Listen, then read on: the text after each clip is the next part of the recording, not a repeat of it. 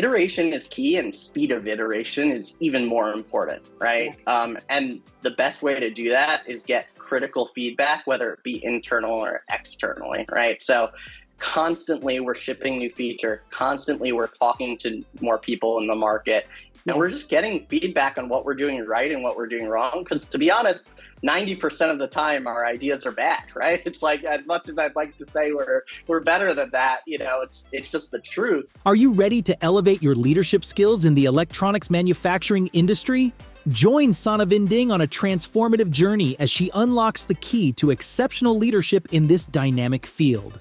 Discover invaluable strategies, emerging trends, and best practices through expert perspectives and insightful interviews.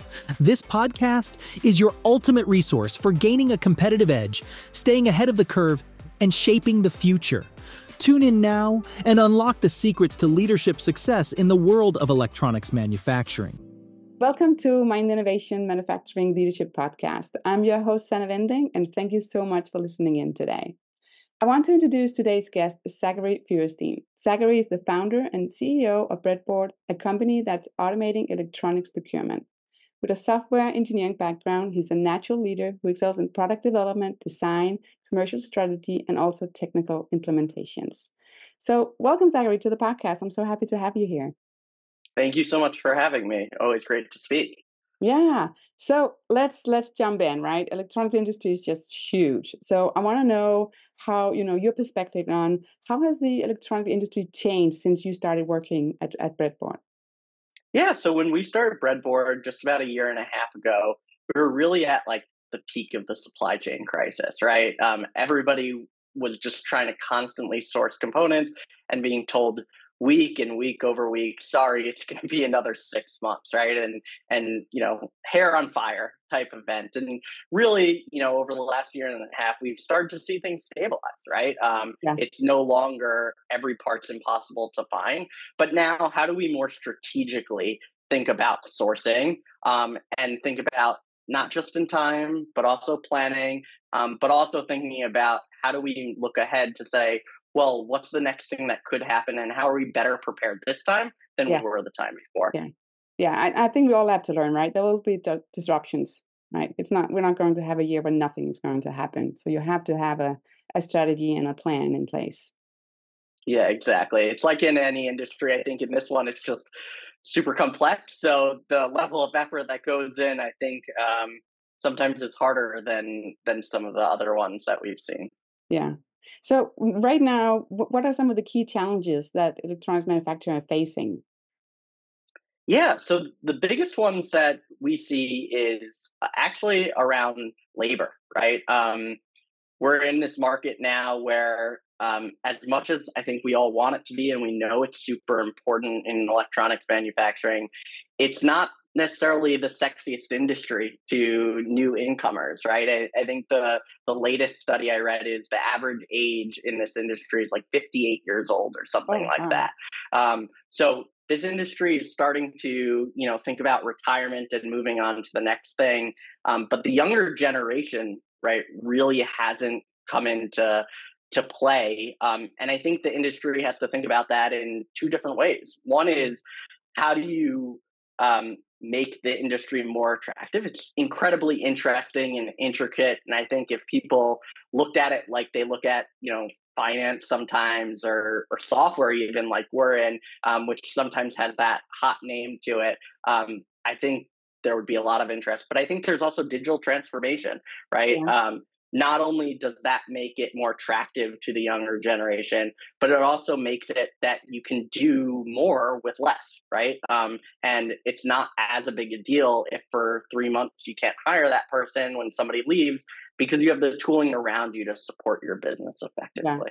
Yeah. yeah. And, and what about efficiency, right? That I'm sure that's also right. That you, you don't need to spend maybe it's five hours that you did before, but now you have all these smarter tools that can go in and, and support you and being faster on it. Exactly. And efficiency comes in multiple ways, right? There's speed of efficiency and using less labor, but yeah. then also with high inflation now, it's how do you be efficient with your spend, right? How are you consolidating that effectively, making sure you're not overpaying um, in order to run a profitable business, which is, you know, not super easy in, in 2024. So, what are some of the, um, you know, with your software, right?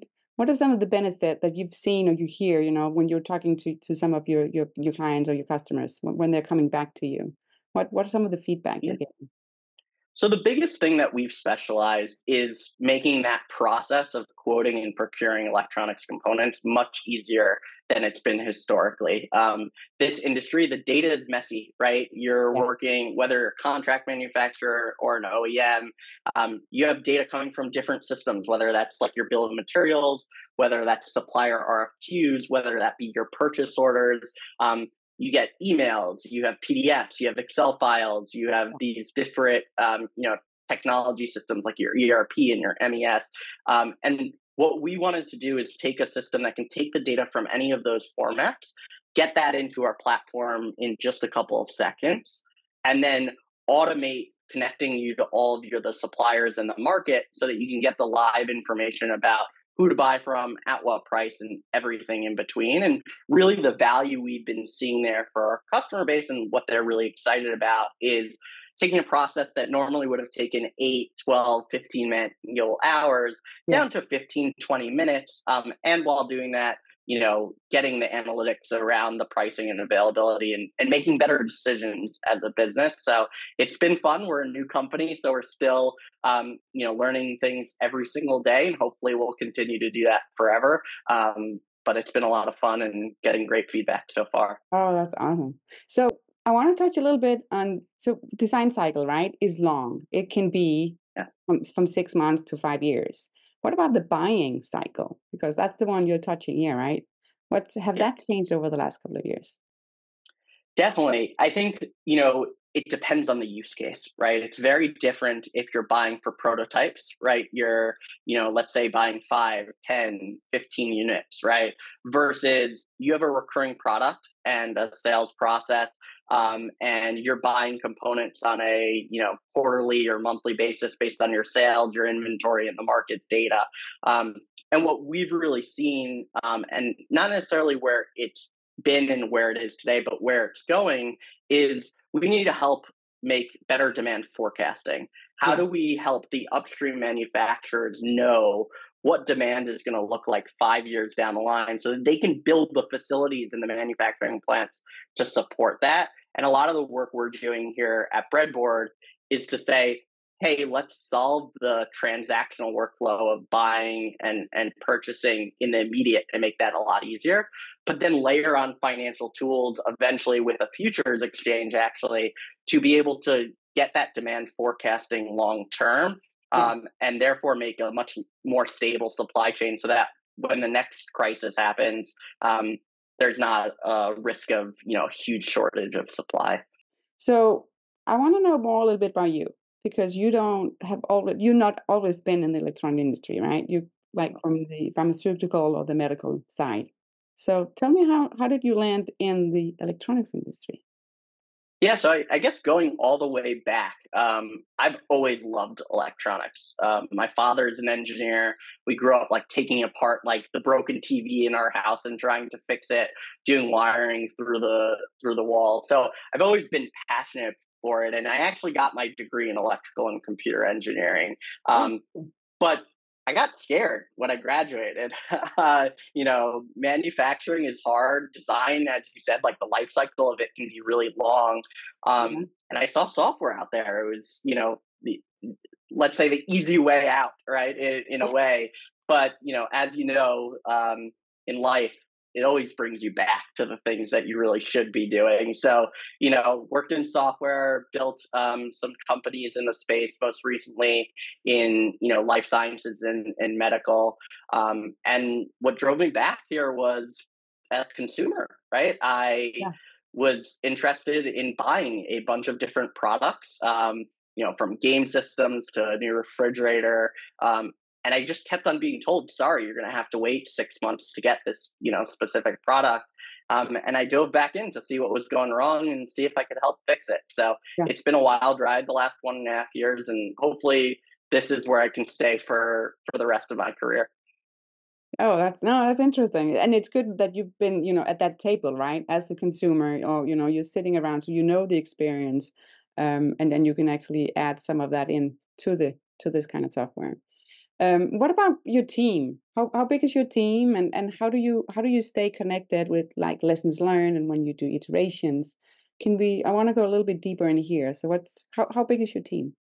Yeah, we're a team of ten. We're all here in New York City. Um, okay. Iteration is key, and speed of iteration is even more important, right? Yeah. Um, and the best way to do that is get critical feedback, whether it be internal or externally, right? So constantly we're shipping new feature constantly we're talking to more people in the market and we're just getting feedback on what we're doing right and what we're doing wrong because to be honest 90% of the time our ideas are bad right? It's like as much as i'd like to say we're we're better than that you know it's it's just the truth. Um, but if you quickly you know talk to people um, about those ideas and really try to say is this actually solving your problem and get feedback on it whether again that's like a client a prospect um, a friend or other teammates right on the team when it's regarding an internal process um, you quickly adjust and, and pivot um, and that's the beauty of being at a small company is you yeah. know one week we could be doing one thing and then the next week we realize hey that wasn't the right thing and we adjust and um, and that's and we move forward. Yeah, I'm always saying if you're like a big, big organization, right? It's like a container ship. It takes some time to turn. exactly right. You change four degrees over the course of a year. Uh, yeah and then get back on track. No. So how how do you stay updated with all the industry news and what's happening and and how do you share that with your team because I'm sure that's really important, right? That you're staying on top of the game here. Yeah, it's it's critical and it's not easy, right? It's like um, you know, everybody's trying to like get the news and the information and then do their day job, right? Which is like, you know, running whatever they're they're doing. Um, I try to just get it from as many sources as possible, right? Whether it's podcasts like this, right, and and to following LinkedIn groups that are super helpful, or you know, media websites uh, in the space. Um, I try to do that, and then yeah. I'll take the nuggets out of there, and we meet our team on a daily basis, right? And either we'll share, you know, those things directly, like in a Slack channel, um, you know, an interesting article or something to read, or you know, I can take that and turn into something helpful. Try to, you know, reconsolidate that or whatever the right word is for that um, and present it. Um, but the truth is, it's not just me, right? Like the beauty of having a team is the data is coming from all these different places and yeah. we get to share it with each other which is super fun uh, like i love waking up every, every morning and hanging out with uh, with my whole team and, and building new things and learning new things Oh, that's awesome. That, uh, that yeah, and and I like that. You know, I'm sure with your passion as right, right, that will reflect into the team as well. If you have hired as well, um, that everybody hopefully um, has that that kind of the same the same spirit um, to just go for the goals, right? Make the enhancement um, and then share and have the passion for, for the whole industry.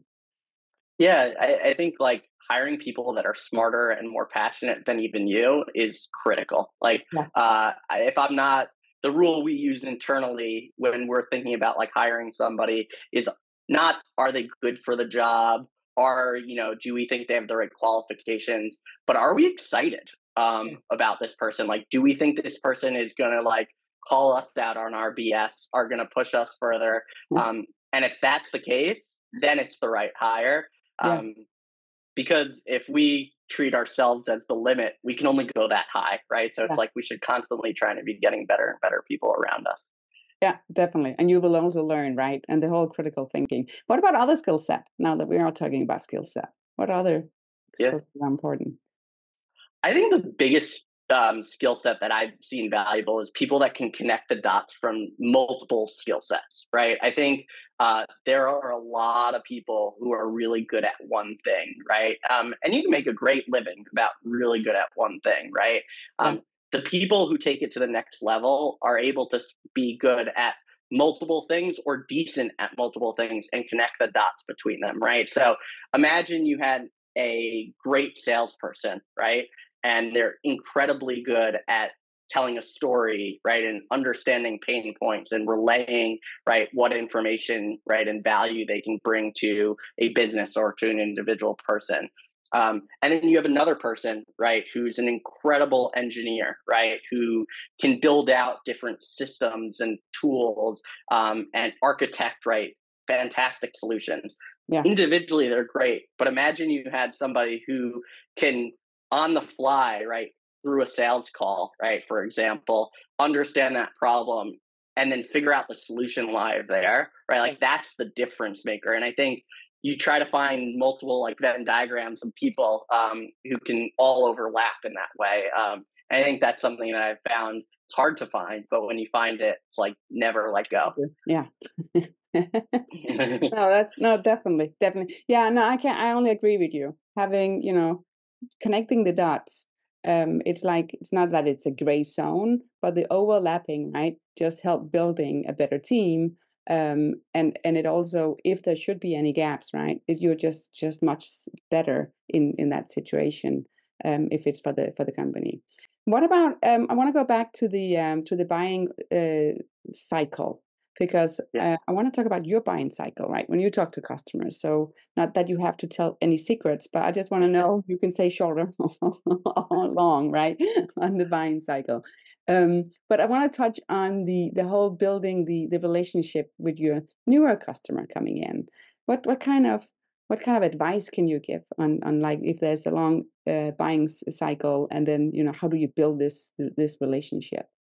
Yeah, so our buying cycle completely ranges, right? Uh, we have people onboarded and, and signed up within 24 hours of first reaching out to us if they have like a straightforward workflow and they just want to move on and, and into it. And we have like multi-month life cycles for buying cycles for like large enterprises who need a ton of integrations and, and support and around that. Um, either way though, I think good like client and and sales relationships are about teaching and, and like consulting, right? Almost where it's saying like, I'm going to educate you on right the market and then also what we do and then help just help you decide uh, for yourself is this something that can help me or not right Mm. um, that's the best way that we've seen to be really helpful and giving people the tools to to make that decision right if it's not a good roi for example to use us or any software it's actually not good for the business to sell you that because you're not going to renew or you're going to have a bad experience so for us we think about it as that education and that consulting um, and that leads then to good clients afterwards so a lot of it is saying hey, here's how we solve the problem. Here's how other people solve the problems. We're not the only people in this industry. Um, here's where we think we can help you if you have these problems. Let's investigate what you're already doing well versus areas you're trying to improve, um, and then see if there's a mutual fit. Yeah. No, no, it's it's it's good, and and I'm sure as well with, with some of your customers, right? Because that's that's what I can see if, if you just look into other industries, right? Is that when somebody actually comes to you and saying, "Now I'm ready to talk," they've already done a lot of the pre-work, right? So it's not that you have to educate them on on everything. So I'm sure that's like one bucket of customers, but I'm sure you also have customers where you're reaching out to them, and then you have to you have to educate them um, and lift them really quickly to see, you know, if it's if you want to keep if you want to keep them in in your funnel or not. Exactly. And, you know, as a younger company, not that many people know about us, which is totally fine. Right. And there's, I would call it, you know, 60, 40, 70, 30, right, of us reaching out, right, versus that inbound. But yeah, it's definitely a different process. And we're just trying to make sure people even know we exist so that if we can help them, we're available for that. For them. Yeah, that's good. Um, back to company culture because I think it, the whole communication and, and company culture is is so important. Um, it's it's how it's a little bit the the the secrets right of, of a company if it's if, if it's really good i think how it, everybody works together. So beside of how you're learning and you're sharing and your passion right because i heard that from from the whole organization do you have other company culture initiatives that you do like outside of getting together or anything else where you can say hey this actually changed the way how we're actually uh, working together is there anything reflecting you can you can share Yeah, I, I think there are a few pieces to it. So one is like culture is a living organism, right? It's like it's ever changing and and it's dynamic, and you have to constantly feed it, right? Uh, yeah to to make it um, you know a healthy and, and awesome thing. Um, I'll give you one example of something that we do regularly, and then another thing of more of a like um, like mission or, or driven thing that we push for, right? And we try to make each other better through. So in terms of like processes, um, you know, we try to make sure that there's transparency across the business so that people can have that passion because they understand what the impact they're going to have. So, for example, we just did our yearly planning. We went off site. We spent, you know, a day fully going through everything that we want to do collaboratively as a company from our commercial goals to our engineering goals to our product goals to our customer goals right everything there and came together um, and we're completely transparent with the business right? Everything from like cash in the bank to like where we need to be in terms of right our success where we're struggling right? All those different areas and i think yeah. that's something that breeds that passion you were talking about because people feel like you know they have some stake in this right? Like they they understand where their impact is. Um so that's on like the you know something we do and then we regularly bi-weekly meet to see how we're tracking against those goals as an entire business as like an all hands um that's like on the like how we feed it right um yeah. one of the things though that i think you know um I've taken from other businesses, and I think it's been really successful. Um, and something we push for here at Breadboard is something called like the beautiful polished rocks theory. So the idea behind it is the best things, right, the most beautiful things, come out of friction, right? You take two pieces of, of rocks together, you you rub them together, and becomes this beautiful smooth stone. And the analogy there is, you know, we're all going to have different viewpoints and disagreements, let's say, on um, different items. And that's actually a good thing. It's not a bad thing to be passionate and disagree about a specific topic, as long as you know it's about the topic and not the people. And you know that's working well when two people can be in a heated disagreement and then say, "Hey, want to go grab a beer right afterwards, or yeah. you know, dinner or whatever it is." And those are some of the things that I think That's, about. Yeah, it's not, not taking it personal, right? It's it is it is the technical part of it.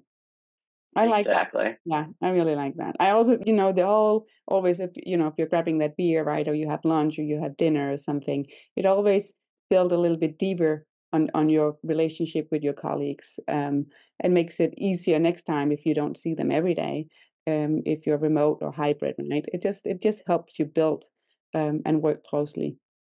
Um, yeah, and camaraderie is super yeah, key. Yeah. Um, okay, so um, I want to talk about advices here. So I have two questions. So let's take the, take one of them. So if, if you have like a, a, a newcomer that's coming into the industry, and you have a lot here of reflection, what what kind of of advice would you give somebody new coming into the industry?